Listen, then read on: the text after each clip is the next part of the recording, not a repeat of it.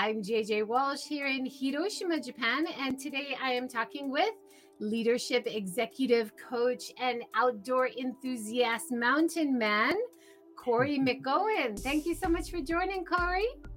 Hi, how you doing? Great to see you. Great to see you.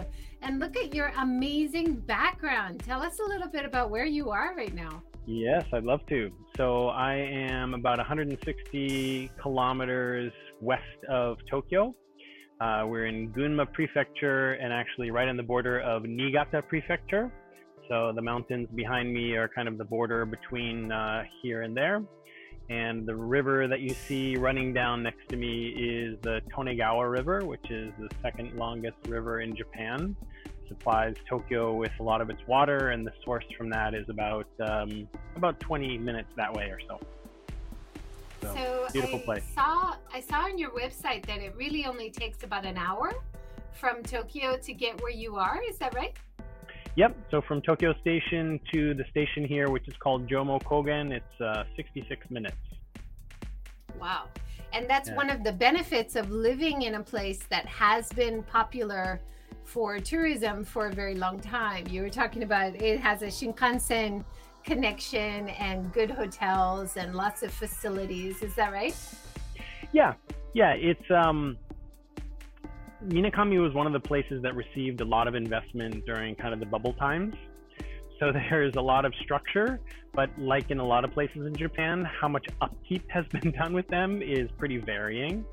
Um, but you know, there's a it's a really interesting mix of kind of a local agricultural community, uh, pretty big tourism area that's a combination of people coming here for hot springs, but also for the outdoor activities.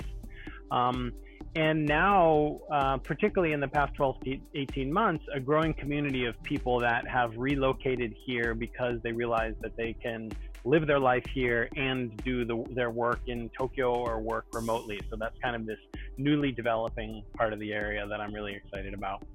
Yeah. And in addition to your coaching, uh, which we'll talk about uh, right after this, is that you are kind of an ambassador for the area and helping people find out how, if they wanted to, they could relocate and move out to this beautiful area like you have. Is that right? Yep, that's right. So uh, the position in Japanese is called Iju concierge, and Iju means relocation. And the concierge part of it is like similar what you'd think of as a, in a in a hotel, right, where you kind of show people the services that are available uh, and it's a really interesting program. I, I, think it exists in different rural areas like Minakami. Um, I'm the first non-Japanese person to do it in Minakami and possibly in Japan. We're not sure. Um, but yeah, when people make an inquiry to the local town office or the yakuba and say, "Hey, we're thinking about moving there," Um, they'll get a little bit of information from the people and then have them come for a visit. And they'll, you know, if you take the train out here, they'll pick you up in a car and they'll take you out to some of the different uh, areas around here, take you out to lunch, take you to hot spring. Um, and it's this really interesting approach because one of the challenges of living in an area like this is you need the local community connection. Uh, it just makes it so much easier to uh, to settle in, to find the things that you need. And so they're kind of creating, by doing this, they're creating a bridge between just the official town office and people that live here and that have some connection to the community. So I've only been here about three years. Um, but I do know quite a few people here. I worked in one of the outdoor companies here for a year. And so um, it's been a really fun way to show this place and to help people to come here and settle in. That's awesome. And I think it's so important to have local people like you who can work as a bridge because it's not just about language, it's about yeah. know how and it's about connecting to local people because you've done that and you've enjoyed it yourself as yeah. an outsider. So yeah. I think having people like you in that role is really important for rural revitalization, making sure these beautiful areas outside of the cities do not die and keep going and keep doing yeah. what we all appreciate yeah. about what they what they offer to us, right? Yeah. Yeah. Yeah, no doubt. I mean, I think what's happening with COVID as terrible as it is in so many ways, is probably one of the best chances Japan has had in decades to rebalance things a little bit. You know, when we first moved here, uh, or actually before we moved here, we went to a meeting at the school and we were talking to the principal there about kind of what's happened with the school and the decline in the population of kids there. And one of the ways he described it is what's called the J turn. So what that means is that people from Minakami would go to Tokyo, find it a bit too intense, doesn't quite suit them, but not come all the way back. They'd, they'd stop in Maebashi because it felt easier to be in a city, right? So there's this kind of exodus out and a part part way return, right? So that's a that's even though this location is so, so good, that's one of the real challenges here. And I think that COVID and Minakami places that are kind of saying, hey, what can we do about this? They're building uh, different shared workspaces. They're having programs to make people feel welcome and make it easy to move here. And I, I feel quite hopeful about that for Japan right now. That's great. We've talked to other people who've moved from the city, uh, Byron and Kaori Nagi, for example, and they were talking about uh, reanalyzing your life and shifting priorities. That yeah. for them, they were really happy in the city, but uh, things just didn't seem great for having kids, and they decided to move out and start a guest house and do organic farming. And then at first, they were going back to Tokyo a lot and yeah. then they discovered they actually weren't going back very often. Have you found similar thing? I haven't been to Tokyo in two years now. yeah. Wow. And, uh, You've really transitioned. Uh, yeah. Yeah. I mean, there's been there's been kind of no need for it. You know, it's one of the advantages of getting to do the work that I do, and the acceptance of the shift to all of it happening online is that it just hasn't been necessary. Um, and listen, I, I lived in Tokyo for more than 15 years. I have really good friends there. I loved the experience there. Um, but this, you know, it's just like I, I really don't feel a need to to leave this place at all. And and COVID has made it a little bit scary to kind of go back into the city and you know with kids and so. But yeah, that's that's kind of where we've been at over the past two years. Yeah, and uh, uh, you were talking a little bit in the Great Tokyo Weekender article that just came out a few days ago. Uh, you were talking about uh, when you transitioned at first, you were thinking of keeping your job in Tokyo, and it yeah. was possible because it only is an hour commute. That's a kind of a nice um, sidestep, if you can, before you you jump full into that rural life. Yeah. Is that right? Yeah, I did that for a year so at that time, I was working at the Tokyo American Club, which is, you know, not too far from Tokyo Station. Um, and Tokyo American Club is relatively conservative when it comes to flexible work. But I had a, a boss in the HR department who gave me the go ahead. And one of the big differences that I was allowed to count my time on the Shinkansen as work time because you're sitting there and you have your computer and and didn't have Wi-Fi at that time. I think they do now, even though that was only two years ago. Um, but yeah, totally doable. And that's what I mean. Like I now that this kind of forced shift has come, I can see more companies saying that. Listen, yeah, you don't need to come into the office more than maybe two or three times a week. And yes, you know, you work on the train. You can do that if you have you know kind of computer-based work. Um, so totally doable, totally doable. Wow. And that that's a, a nice, uh, easier transition, I think, for a lot of people instead of giving up completely their jobs in the city and, and completely moving out without any kind of income. Um, you right. talked a little bit about uh, working at the Tokyo American Club. You were also uh, trained as an executive coach. You were doing developing management uh, with them. And it yep. sounds like you were also coaching NPO leaders pro bono during that time. Is that right? Yep. Yeah. So I um, got my certification for executive coaching in 2017. Uh, and that was again supported by the club. I was doing a lot of different type of kind of leadership development activities, but coaching felt like a way to reach out to people directly and kind of work with them in a sustained way. So that was supported, um, but also kind of looking to the future of getting to do uh, more coaching eventually, reached out to some of the heads of the, the major NPOs uh, in Tokyo and got to work with them. And it was a really great way to kind of start off that experience to work at the leadership level with people and kind of just see the impact that um, coaching has and just kind of really got me excited about it, and I'm kind of still in that today. Yeah. So it sounds like you kind of went away from coaching for a little while when you first moved out there. You were working in adventure sports and uh, doing kind of a different type of career. And now you've gone back to coaching, but it sounds like you've gone back to coaching and integrated what you've learned from the local community and nature a little bit more. Is that right? Yeah. So, um, I had the opportunity to work with kind of the, the biggest and most well-known outdoor and adventure company out here, Canyons, uh, as part of the senior leadership team. And I thought that I'd spend some time doing coaching on the side while I was doing that, but that was not happening because it was a, it was a, it was like the kind of the biggest management role that I've had so far, so it wasn't possible. Um, and then, as with a lot of the outdoor and tourism industry, um, kind of COVID had its way with that, and it was put a suit on and head back into Tokyo or not do that. and uh, so, jumping into coaching, um, and and actually, the main driver for this happening is that I had my own coach, and my coach helped to get me through kind of the shock of being out of a job in after being there for less than a year, and that was a, a big transition, anyways. Um, and helped me to come to the realization is like there's nothing stopping me from doing this. And by the way, yeah, I can tie in all the stuff that I love, which is this, you know, like why not tie in outdoor and adventure and coaching? Um, and so yeah, that's kind of how it all started and and where I'm at right now.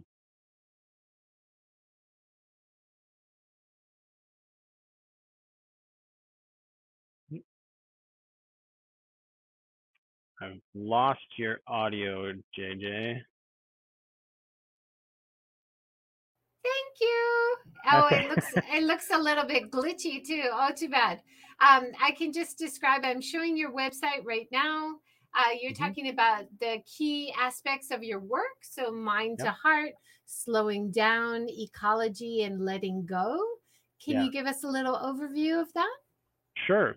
So, I was trained as in kind of classical executive coaching, which is quite um, it's quite goal oriented, it's quite action oriented, and it's it's really effective for a lot of leaders. But what started to draw my interest is more kind of on the transformational side, which is kind of for me those are four of the big things. Um, so, for example, mind to heart, we spend a lot of time in um, if you're if you're familiar with like kind of logos versus mythos, right? Like our, our thinking selves versus our kind of very creative beings.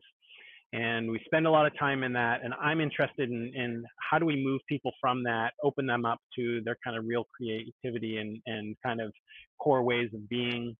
Um, slowing down is something that I've really experienced here over the past three years, and it's really opened up a lot for me. So helping people to explore that. Um, the ecology piece is really interesting. Like I had kind of never imagined bringing climate and bringing sustainability into my coaching conversations and it's it's an it's very much an edge for me now right because kind of a core tenet of coaching is that you don't bring your own agenda to the clients right um, but thanks to um, another organization that I've been working with, I've realized like, how can we not be having these conversations with our clients right now? And coaches are in a really unique position to work with leaders who have impact over organizations and what they're doing. So um, slowly bringing that into conversations and into kind of contractual agreements with clients, like part of what we're going to do is have these conversations. Um, and yeah, it's, it's been it's been really interesting and challenging. Really interesting, and and so I I've talked to a few people in the series um, who are working with like troubled teens, for example, and they get yeah. them out to nature and they reconnect the teens who've had so many troubles in their life back to the forest and the trees and doing simple ap- yeah. outdoor activities and the amount of healing that happens in people's lives when they can get out and reconnect to nature. So it yeah. makes a lot of sense to use that, to use nature and ecology and thinking about reconnecting to our roots our ancestors you know we everybody yeah. depends on nature so much but when yeah. we live in cities we forget about it right yeah yeah yeah and the beauty of it is it doesn't take much right? It doesn't take moving here. It can be a weekend away. It can be an overnight. Um, but I had I had kind of forgotten about that myself. Like living in Tokyo, I I do a lot of running and cycling, and through my running, I started to get into trail running, and I was like, oh, I forgot like how much I love being in the outdoors and how much it refreshes me, how much I you know kind of um, I I get from just just being in this environment, and so um, getting people out here, and then also one of the things I learned with my experience in the outdoor and adventure company is that kind of extreme adventure is actually not really my thing. I mean, I've I've certainly done quite a bit of adventure that people may consider extreme, but it's actually not the space that I want to be in with my clients in particular. I'm I'm much more interested in exploring what is adventure for you and how do we tie it into the outdoors in a way that's really accessible, right? And kind of promotes the deep work instead of like only scaring the shit out of you. you know? Yeah. So, I've I've um, done some consulting recently, and they first approached me saying, "We want you to uh, help consult with us about sustainable destinations for adventure tourism, and I and do the monitor tour with them." And I was like, "I'm really excited to do that, but I'm really scared to do yeah. bungee jumping. What are you going to send me out of a plane? Like, yeah. yeah. my image of adventure tourism is like hardcore." yeah. like zip lining and stuff, which I could try, but it's getting harder as I get older.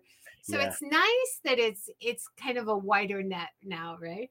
Yeah, yeah, yeah. There's a there's a framework, I'm, and I don't know who to credit it for, but kind of these four types of fun, and I won't explain all of them, but this idea of type two fun, which is when you're doing it, you're scared of doing it, but when you're done, you're glad you did right? So that's that's kind of the sweet spot that we're looking for, where it's like, oh, but oh, okay, I'm glad I did that. I I see the value in it. I see the insight that I got from that. And that's what we're shooting for. Yeah. And just to point out, in your area, there is a lot of great adventure sport uh, of all levels, right? Like you could yeah. do great walking, you could do great hiking, but you also have whitewater rafting, paragliding, bungee jumping. You have a lot of things that I've never seen in other yeah. areas of Japan. Yeah. Yeah. Yeah. Um, so there's something like 40 plus outdoor companies here, varying kind of in size and scope. Um, and generally things are divided into the green season and the winter season. Uh, green season is pretty water focused because in addition to the Tonegawa, there's lots of other kind of canyons and uh, lakes and dams and stuff around here. Um, but also, of course, like hiking Tanigawa. And then winter, like just in Minakami, we have eight different ski resorts. Uh, we're also just across the tunnel from Yuzawa, which has even more. And um, Minakami in this area has some of the best uh, powder in the whole world. You know, people come from all over the world to come and ski in the powder here. So, so uh, yeah, lots of lots of options. There's a there's a mountain 10 minutes from here where I spent my morning all morning, just like super accessible. Take a walk in the woods, come back with your feet covered with leeches this this season, unfortunately, but but um, just it's just all around and, and accessible, like at the level where you want to access it as well. Now, speaking of getting into trail running, uh, you also have a pretty powerful experience with the local wildlife, right? Yeah. Yes. So, um, a little bit more than a year ago, I was out for a walk uh, just about 10 minutes from here. This actually wasn't uh, this wasn't trail walking. I mean, this wasn't trail running. This was literally a like a contemplative Sunday walk turned off the road about two meters and I met a bear. Um, and the bear did what bears do. It was a mother. Um, there weren't cubs around at the time, but I know that it was a mother now. And basically, she was just being protective. I didn't have a bell or anything with me because I just thought that's annoying, right? Like I love to be in the silence of nature with my trail running and stuff. And uh, so I surprised her. She took me down. Um, and she basically took out my legs with her claws and bit my arm. Uh, went back into the woods, turned around and faced me again, and then let me leave. So it scared the shit out of me. I was in the hospital for a week. Um, but what I learned really quickly is that it was um, it was this really powerful example of mercy in nature. You know, she could have done a lot more damage, and she was really only doing what she needed to do and no more than that. And so that kind of took me on this journey of learning more about bears in Japan and coming across this organization called Kumamori, which is a, an association, an NPO that protects bears in forests because uh, they're in danger of becoming extinct. So there are um, not many laws around, like for example, there aren't real relocation, like tagging, um, tagging programs like there are, for example, in North America. And so there's a real there's a real danger for bears in Japan right now. Last year, there's something like 6,000 bears were killed in Japan in one year. Um, so I'm very sensitive to when people talk to me about this, like even the language, people saying, "Oh, you were attacked by a bear." Well, actually, I don't. That's not what it was, right? It was a it was a bear following her instinct, and I did not kind of give fair warning to walk into the place that is her natural environment, you know. So, um, so fortunately, that you know, it was not life threatening. It was really scary. I still uh, hesitate to go into the woods by myself right now, and I get a little worried about my kids. Like in this neighborhood in particular, the bears use the river here as kind of a throughway because it's easy when it's low water to walk up and down and, and find the food that they need. Um, so it's been it's it's been life changing, um, and it's something that I really want people to understand is is an issue in Japan because um, if you take one species out of an ecosystem, the impacts, uh, we don't even know how big the impacts are. I mean, the, the clearest example are the wolves in Yosemite, right? Um, and we don't want that to happen here. So um, I feel like it's been kind of this lucky circumstance that allows me to know a bit more and to start to talk to people a bit more about it as well. Definitely. And your story reminded me so much of my talk with Marieke Doornhege about her work with sharks in Japan. Okay. And in, okay. in Japan and around the world, sharks yeah. have a very similar image of predators yeah. and something that is scary and we just need to get rid of. And even the language. Yeah has changed recently. Yeah. And some yeah. people who have had shark encounters in Australia have become campaigners to try to protect them. And yeah. I, I think the language, like you said, the language is really important. And we need to think about the bears, just like sharks, as a very important part of the ecosystem of the forest. And they have a very important role in the forest and yeah. we need to stop uh, cutting down all their trees and taking all their food and yeah. then blaming them for coming into our areas right? So yeah. we we need to really think about where we are in connection to nature and respect nature instead of always trying to control it right? Yeah. Yeah. Yeah definitely I mean, listen, Japan's got a, a really deep and rich history that honestly I don't know that much about, but in terms of relationships of animals, really deep relationships with animals. I mean, Shinto is is a lot about that, right? And um, and now when I talk to local people about that here, you know, you're talking to farmers that, you know, their apple trees get destroyed by bears, right? And so it makes sense that they say, no, just just kill them and get them out of here because that's, you know, it's hard for me to deal with that. Um, and it's hard for me when I mention, yeah, actually, did you know that there's a, a, danger of extinction and how many bears have been killed in Japan? They'll just say, oh, that's not true. It can't be true, right? Because there are bears everywhere around here, so they can't be true. And when you look at maps of one of the biggest issues for people that are, are not familiar in Japan, one of the biggest issues is that Japan has been logged out basically the almost the whole area of the country, and the majority of that has been replanted with cedar because it grows straight and it grows fast, and you can use it for lumber, right? Um, but an all cedar forest is basically a, a, desert for animals like bears that need to eat um, seeds and berries, and and so the bears, as much as they don't want to be around humans, they're just trying to survive. You know, they're trying to fill their bellies in time for hibernation in the winter, and if they have to come to a place like this, they will. So um, it's it's complicated, right? It's this it's this you know having these complex conversations with locals who um, they're just trying to survive as well, right? So, but yeah. a really uh, great story. I interviewed uh, author Hannah Kirshner, who wrote a beautiful book, uh, probably not too far from you, but she joined duck hunters who were Okay. using traditional methods, Hmm. throwing up nets into the air to catch ducks.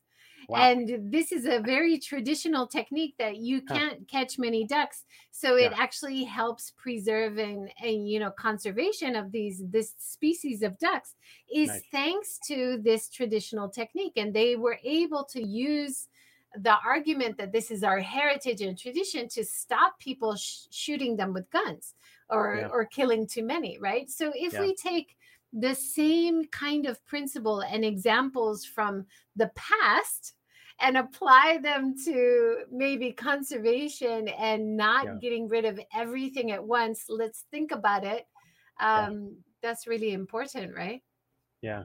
Yeah. definitely I love the organization that you mentioned, and I looked at their website here, and they Yep. are involved with planting more diverse trees in replanting projects, um, talking about education, so getting into schools and talking about Yeah. bears, uh, Yeah. doing campaigns to protect the bears. So it seems like a really great organization that you're supporting. It's wonderful to Yeah. hear. Yeah, and they also go to the diet and they and they argue with lawmakers to make laws that um, make it so it's not so easy to kill bears and hopefully to to track them and remove them. Like the my my kind of shallow understanding of the relocation of bears is it's kind of a training and a budget thing, right? You have to have the right kind of traps. You have to have people that know how to use them because it's extremely dangerous to trap a bear and then relocate it, right? And then you have this really sensitive issue of, well, where are you going to relocate it? Whose backyard are you going to put it in, you know, or which mountain are you going to put it in? So, um, but if you can get that at a policy level, right, and then and then start to talk to towns about how to do that, that's kind of a best a best outcome. So, yeah, they're um, the the organization has been around for a while. Um, they're really scrappy, um, but they're they're doing they're doing great work from what I can see. I have cats jumping everywhere. Sorry about that. Uh, talking about wildlife inside Yeah. my own house Yeah. um, let's get back to coaching a little bit because you've got Sure. some some interesting ideas about coaching. Um, you talk about, I think you mentioned earlier, uh, the best coaches have their own coaches. Mhm. So it's important for you as well to get that support as well as giving support to people. Can you talk about that a little bit? I found that really interesting. Sure. Yeah. Um, first, just like as an overview, I, I feel like this is such a wonderful time for the coaching industry. I mean, I'm I'm still relatively new to it, but as the as the world grows in complexity, the support that any kind of um, well-being providers can offer is really critical. And coaches hold this unique role of kind of supporting people in being like really forward looking and kind of creating this future that they want for themselves. That's hard to do on our own because we have blind spots. You know we have these limiting stories that we tell ourselves. Um, and so in my own journey as a coach again it, it took it took me being at a place where i was um, pretty wounded. Um, to be honest with you, by what happened at my last job. Really, you know, the provider of a family, you know, kind of the shame that came up with a job not working out the way that it that I that I thought it would, um, and I didn't know how to navigate that on my own. It's you know, I can't I can't burden my wife with those conversations. I can have conversations with my friends, and they're going to be supportive, and they're going to say it's okay, everything's going to be all right. But what a coach is going to do is say, you know, you keep telling me this story, for example, about about what you can and can't do, but how do you know that's true? Like, what what kind of limitations are you creating for yourself? And one of the things that my coach pointed to at the time was seeing me kind of come into my own power as I shifted from feeling like I was on a on a back foot from something not working out the way I wanted it to into more of like, well, what is possible here and what do I have access to and and helping me to tie into the fact like I spent my 20s basically as an adventurer, right? Just kind of out and about, traveling around the world, doing expeditions. Um, some people would just say messing around. But in my head, particularly being in Tokyo, is like, oh shit, I'm like 10 years behind my peers, right? You know, I don't have this, I don't have an MBA, I don't have this training or that training. And what my coach really helped me to see is like, man, that's an asset for you this this time out on your own in isolation and doing these adventures you can actually bring that to your coaching and that was a that was a real turning point for me. So um, if i hadn't invested in the coach to do that then i you know i wouldn't have certainly wouldn't have progressed at the speed that i did and been able to set up a company at the time that i did. So um, yeah i just i can't recommend that enough for people in the profession. It's the same as um, people getting therapy when they need it. Like I, I run into more and more people these days that are really open about talking about the fact that they're in therapy for themselves right now. And um, that's beautiful. you know, the um, the comfort, uh, the comfort with that being something that you need and a normal thing to do. Um, my father committed suicide about five years ago, so I have this really intimate relationship with mental health and um, just you know how difficult it can be. So when i hear people talk about that and say that they're getting getting the help that they need for themselves it's it's really promising. So i say that's why i say it's like this I feel like we're in this kind of really rich time for this type of work and there's more and more people interested in becoming coaches. Uh, and the the community of coaching uh, community of coaches is like the most generous community I've I've come across in my life. Just people always willing to help out with resources, introductions, um, you know these kind of different courses that they're offering and whatnot and so yeah it's really been it's really been a wonderful journey so far yeah and that's that's so powerful and it's such a a common thing especially right now with covid happening people losing their jobs and and really feeling frustrated about what is the new normal and this yeah. is such a difficult time to transition yeah. right and finding yeah what you can do with the new yeah. normal. Uh, yeah. Sometimes having a coach can make all the difference, really. Yeah, yeah, yeah. And what you just mentioned there about kind of the the new normal, like that's one of you know one of kind of the four aspects of the work I do is the letting go piece. And I think that's what's the hardest for people right now is it's it's so easy to kind of grab on to what what was well if i just get vaccinated then i can go back to what was and we are in this time of civilizational transformation right now. And it's scary as hell. And it's got all the possibility in the world. And, um, you know, I think coaches in particular tend to have this. I don't think it's like a blindly optimistic view, but this access to like, there is a lot possible here. And each of us has in us like this kind of undiscovered capacity that can be drawn out by someone else. Again, like with blind spots, it's really hard for us to bring it out of ourselves. But um, someone that can kind of help to identify that with you, inquire with you about that, and bring it out is is man, we just we need that right now. And sometimes people just get in their own way right you you yeah. think you think of yourself as a certain kind of person and you can't change like you have all these handicaps that you've created for yourself yeah. so sometimes yeah. you just need someone who's listening and seeing you and then can suggest things that is so obvious but you just cannot see for yourself right yeah do you mind sharing a little bit about your experience, JJ? I know you've worked with a coach. What was that like sure. for you? So, uh, I and I know that you you have met Joan recently, and uh, I have interviewed Joan in the series, and I saw in her website after I interviewed her that she offered coaching, and I was mm. thinking about writing a book and uh, about this amazing series that I'm doing and mm. she really helped me to think about a lot of different ideas for the book and themes for the book but along the way it really made me realize i don't want to write a book right now yeah. Yeah. it's not the right thing for me but for some yeah. reason i had it in my head that this is something i need to do to to make progress during covid you know to get something productive done during Yeah. all this time at home, you know? yeah. And then I started realizing, thanks to talking to her, she's an amazing coach, um, that I was doing something productive. And it's not just talking, that it's connecting with people and sharing useful information. So, yeah, it really helped me a lot. Yeah. Yeah. Nice. Now, you have a really interesting uh, kind of group uh, idea coming up campfire. Can you talk about that a little bit? Sure. Yeah. So this is a, a brand new program.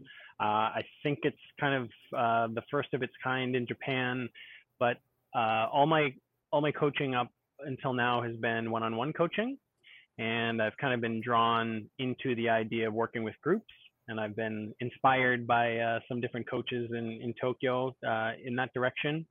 Um, but there were a couple things that spoke to me about this. One, again, getting to work in a group. Another is bringing people to Minakami because that's really a big part of my mission is to get people to know this place, even if they're not going to live here, to know it and to kind of come up here and, and be here. So it was a way to bring people here, get them in the outdoors, challenge them again in, in ways that are accessible. And then the other kind of key part of it that came up for me was that I wanted it to be in a group of men. Um, the idea of kind of men's work and working in men's group is a bit more kind of common, or maybe not common, but it's it's um, probably a bit more advanced in North America and Europe. Um, if it's happening in Japan, I don't know much about where it's happening, but for me, the core of it is I've had these amazing male relationships in my life, and I've always been kind of curious about what's what has allowed that to happen, and what could happen if more men had these relationships. So um, it's about bringing this time, anyways, bringing a group of men together and and in the first part of it, it will be just eight weeks online. And we'll do what we're, we're calling it building the fire pit, but it's basically just spending time together on some core themes like relationships, communication, like letting go, as I just mentioned. What are things we need to let go that aren't serving us anymore? So building kind of a core as a group over eight weeks. And then the last one will actually be around a real campfire up here in Minakami. And then for people that want to really go deeper, the second part of the program is six months. And in that six months time, there will be two group visits here where we'll do overnights and outdoor adventures and um, kind of different group activities together. There'll be a solo overnight um, in the middle, and that's why I was out in the mountains today, kind of scoping out the area where we plan to do that. Um, and all of that will be then supported by individual coaching with me throughout the six months. So the idea is that in the first part of the program, when we build that foundation and people really, uh, the kind of the men come away with, all right, this is the thing that I really want to focus on. The six month program will allow them to both be supported as a group, but also get the individual coaching to kind of work towards that thing throughout the, the six months. So uh, yeah, I'm I'm super excited about it, and a little intimidated by it because um, I haven't done it before, and it's kind of like the newest version of of my own adventure. Because for me, it's very much leading into the unknown, right? It's it's a, it's a place I haven't been, and so I'll get to be there with the men in the group because it'll be unknown for all of us. Yeah, and it looks amazing. The area that you've chosen. Um, that you're showing on your website looks incredible. Is that in the Minakami area?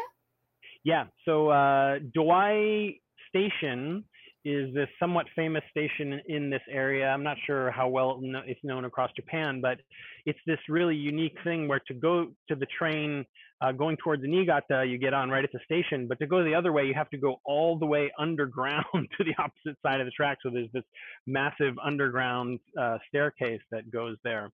Um, but there's a really interesting new project there where you know lot JR in a lot of rural areas has quite a bit of land around the stations and they're trying to find ways to leverage that.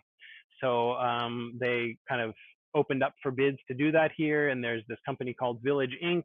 that is actually based out of Izu and they have this interesting concept where it's um, it's glamping so glamorous camping um, but they tend to do it more for um, instead of just having they do have tourists come, but they tend to do more of kind of group work where they rent out the whole glamping place to like um, events like mine where people are going to stay there, be in a group together. Um, and they've got these things called instant houses, which are really cool. That's a it's a glamping tent, but then it's been uh, blown with polyurethane um, insulation on the inside, so that it's cooler in the summer, warmer in the winter. And in this area where they're they're about 30 minutes, 40 minutes that way, slightly higher elevation, probably three meters of snow in the winter. So in the winter, you'll be in this in this insulated tent with little with a little space heater with you know snow up the sides of the tents. Um, and yeah, and they've done a really cool job where they've built these raised kind of walkways around it, and um, it's just going to be a great place to bring people together, have a campfire. We'll be there again uh, winter and also kind of early spring, so see some different seasons. Wow, it looks amazing and uh, there's so much beauty natural beauty around the area so in addition to all of the the glamping and all the other activities it's not hard to find some more beauty and amazing you know scenic locations to take a walk or a hike or do some adventure sports right yeah yeah definitely definitely so it's at the base of tanigawa dake mountain which is for me, I'm kind of seeing it increasingly more and more as a very sacred mountain. Um, it's the mountain where uh, most people have died in the world, actually. Oh. It's somewhere around uh, 800 or so. And that's due to very quickly changing weather conditions. Uh, and also the sides of it, um, it's called Tanigawa. Tani is valley, and it's kind of made up of these different valleys around it. Um, so uh, you have to be careful there, but also I see it as this is a place where so many adventurers have kind of spent their last moment doing the thing that they love, right? So I feel really lucky that we have this proximity to that place.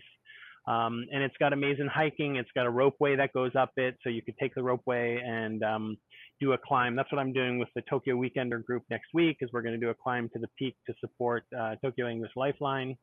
Um, and then there's a there's amazing uh, skiing there uh, great you know great foliage viewing. And then the town is doing cool stuff in the off ski season where they're doing the um what's it called? Like the um is it projection mapping or whatever? It's the you know you kind of put up these different um these different graphics with projectors on the side of the mountain. And it's uh so it's it's cool. The the town is doing lots of different stuff to invite people to come and check the place out that is really cool. And for anybody who doesn't know in Japan or outside, uh, TEL Tokyo English Lifeline really is a wonderful resource. Uh, anybody can call and get counseling online. Um, yeah. You can also go on to have paid counseling online. Everything is anonymous. It's a wonderful uh, charity. Is it uh, NPO? I believe. Uh, it is. It is an NPO. Yep so nonprofit and uh, that's a great organization to raise money for wonderful yeah yeah especially now i think during coronavirus like we mentioned yeah. before there's a lot of people struggling yeah. with mental health yeah. right yeah yeah and in japan you know kind of the mental health thing is is really challenging um, within Japanese culture, it's it's not something where you'd kind of talk about it, right? It's not something where you'd probably even seek help because there's still uh, so much. There's a lot of shame associated with it, but there's also this gaman concept in Japan where it's just like you just put up with things, right? That's just that's just the way life is. Life is tough, so you put up with it. So um, for Japanese people, it's already enough of a challenge for them to get the support that they need. But as a foreigner here, trying to find the resources, like chances are you'd be sent to um, basically like a like a psychologist and maybe just given some medicine, right? Um, and much harder to find kind of counseling or therapy that you need, particularly in English. So what TEL does that's really amazing is that lifeline. You know, you can call anytime.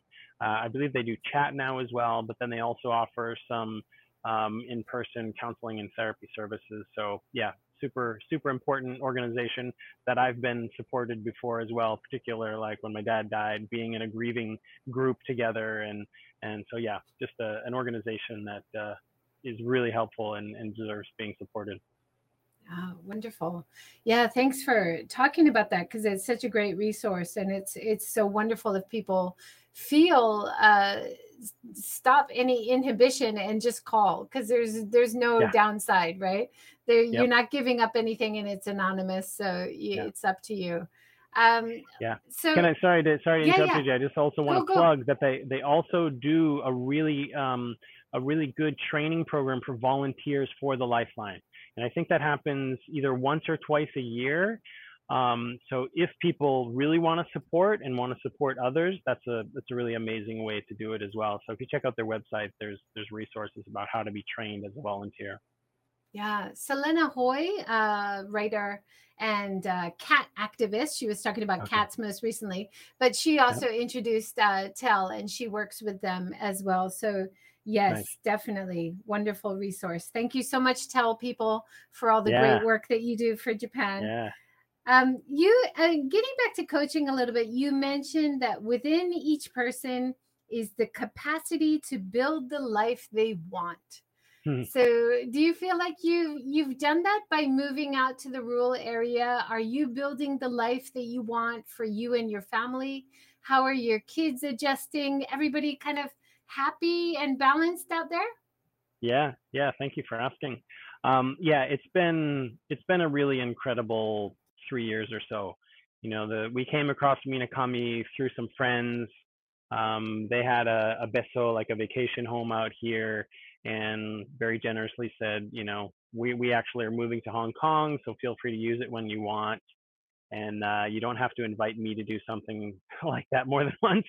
So um, we came out a few times a year, and then just realized it kind of made sense to do the commute and and got my company to be okay with it and my uh, amazing wife who is she's from Chiba she's not a she's not a rural person she's much more of a uh, an urbanite uh, was willing to give it a try because our boys at the time were kind of just the right age to still make a move um, and to understand uh, about community and that was kind of my key driver is like I grew up in in a, a, rural community in the U.S. and I really wanted them to to get a sense for that and to be more in the outdoors. So, you know, the move for the boys was from this big Tokyo school to the school where there's like 30 kids in their whole grade. Um, so they got to know them really quickly. The great thing about kind of Minakami's history is that there have been foreigners living here for more than 40 years. And so while there aren't a lot of bicultural kids here, it's not a complete unknown. So that transition was easy. Um, the transition for my wife was a little challenging because she was working full time in Tokyo and she wanted to do this partly to be able to focus on kind of being with the boys more, but she missed her colleagues. She missed the adult conversation she was having.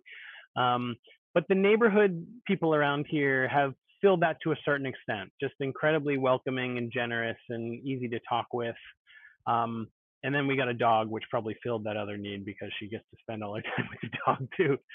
So um, yeah, the the transition has been has been it's it's exceeded expectations. Honestly, I mean this where I'm sitting right now is out in front of a house that we built and moved into in May and that also getting to work with a local contractor, um, the surprising affordability of both land and building here um, has been amazing.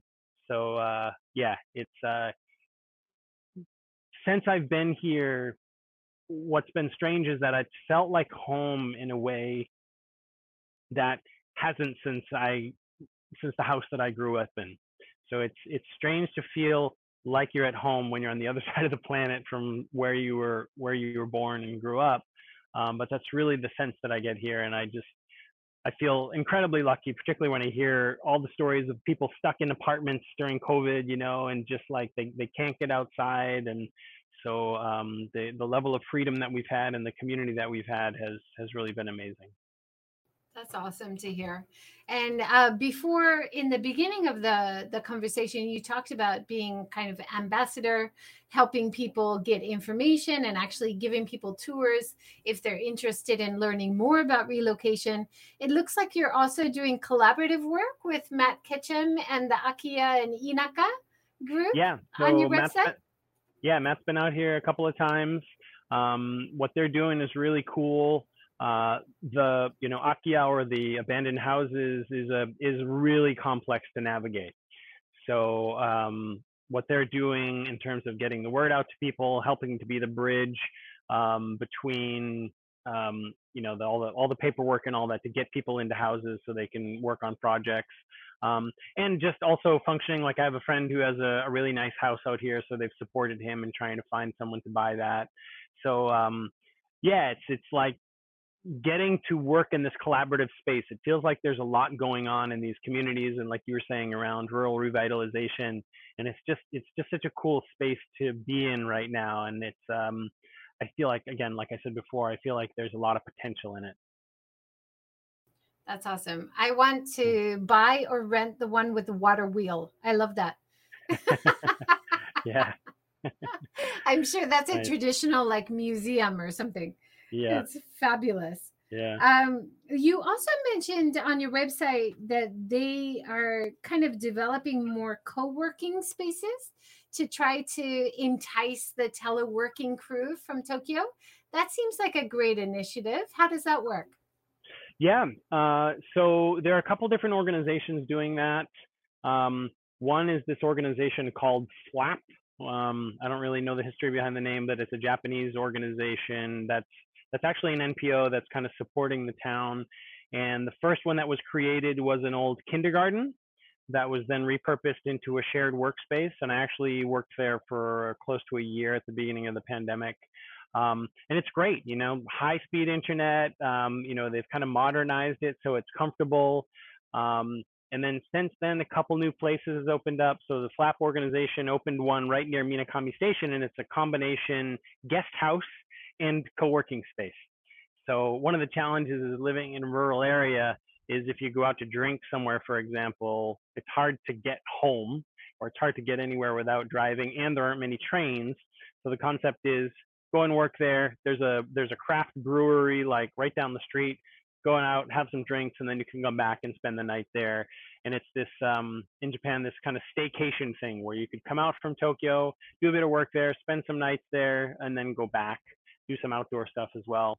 And then the third place that's under development right now is um, operated by the same company that opened the glamping place where I'm uh, doing my program. And that's just up the hill here. And it's actually it used to be a ryokan, a traditional Japanese hotel with onsen. And so same thing, it's going to be a shared workspace, but also onsen and a place where you can spend the night. Uh, and I think they'll um, have you do like business retreats and that sort of thing as well so yeah it's really cool to see like if you you know create these spaces allow people to come here for shorter periods of time like maybe a move is just too big of a of a shift for for someone but you could spend time here and and uh, get a feel for it uh, um, since you mentioned uh, onsen, I have to mention how amazing all of the outdoor hot springs, the Rotenburo, yeah. Look unbelievable. Like you have yeah. quite a variety on offer yeah. there. I can't wait to come. Yeah. I think it's like 18 or something just in Minakami.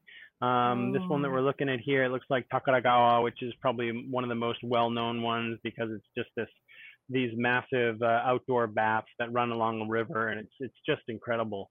Um, but yeah, it's it's a great place to uh, to sit in some hot water. Yeah. And if you're doing outdoor sports and adventure sports, the next best thing is to soak those tired muscles in the hot water, right? yeah, yeah, no doubt, no doubt. It's fantastic. I also yeah. was glad to see that you are promoting this great looking coffee shop that does fair trade coffee beans yeah. and does their own roasting. I'm I'm always complain kind of complaining when I visit places in the middle of nowhere. You do lots of activities, but there's no coffee, and I'm just running out of steam. I need the coffee. So this yeah. looks like a great place. Is that near you? Yeah, these are some friends of mine. Um, a guy named Craig Cook and his wife are doing that. He's uh, Australian and she's Japanese. Uh, and I think they've been doing it for maybe six months or a year, but he's just like super interested in coffee and learned learned about how to roast it and where to buy a roaster and how to roaster import it and all that. And it was like this. It's supposed to be just a side thing for him because he's actually an executive. Uh, he has an executive search firm um, and three kids. Um, but it's taken off. Like they they can't keep up with the demand, right? And it's really good. Um, they have, um, I think the the beans that I've had there, I think from kind of like three different locations that I've seen so far. Um, but yeah, there's a lot of stuff like that. There's quite a bit of entrepreneurial spirit in Minakami these days. So there's that, and then there's this this other company called uh, Futamimi. Um, so the the mountain top of Tanigawa has two peaks, and so it's kind of referred to as Futamimi. So Futamimi is this place that they all they make is um, boutique onigiri, and they only sell it on Sunday mornings to people that are coming up to hike, and they're sold out every time. They only do orders through like Instagram. You can reserve your orders, and it's just like it's really good um, locally made stuff. So yeah, lots That's of cool stuff awesome. like that. Happening. So for anybody yeah. outside Japan, onigiri is rice balls. Um, yeah. So really high quality rice balls, perfect when yeah. you're hiking. Um, yeah. One of the things I love about this coffee shop, tell them they're doing a great job. I love to see packaging that is plastic free, mm. which is so rare in Japan. So keep up the good work. Plus fair trade, they're doing direct uh, buys from the coffee grower. It sounds like that, that's a really common thing with uh, coffee companies in Japan which is very impressive. It's like better than fair trade.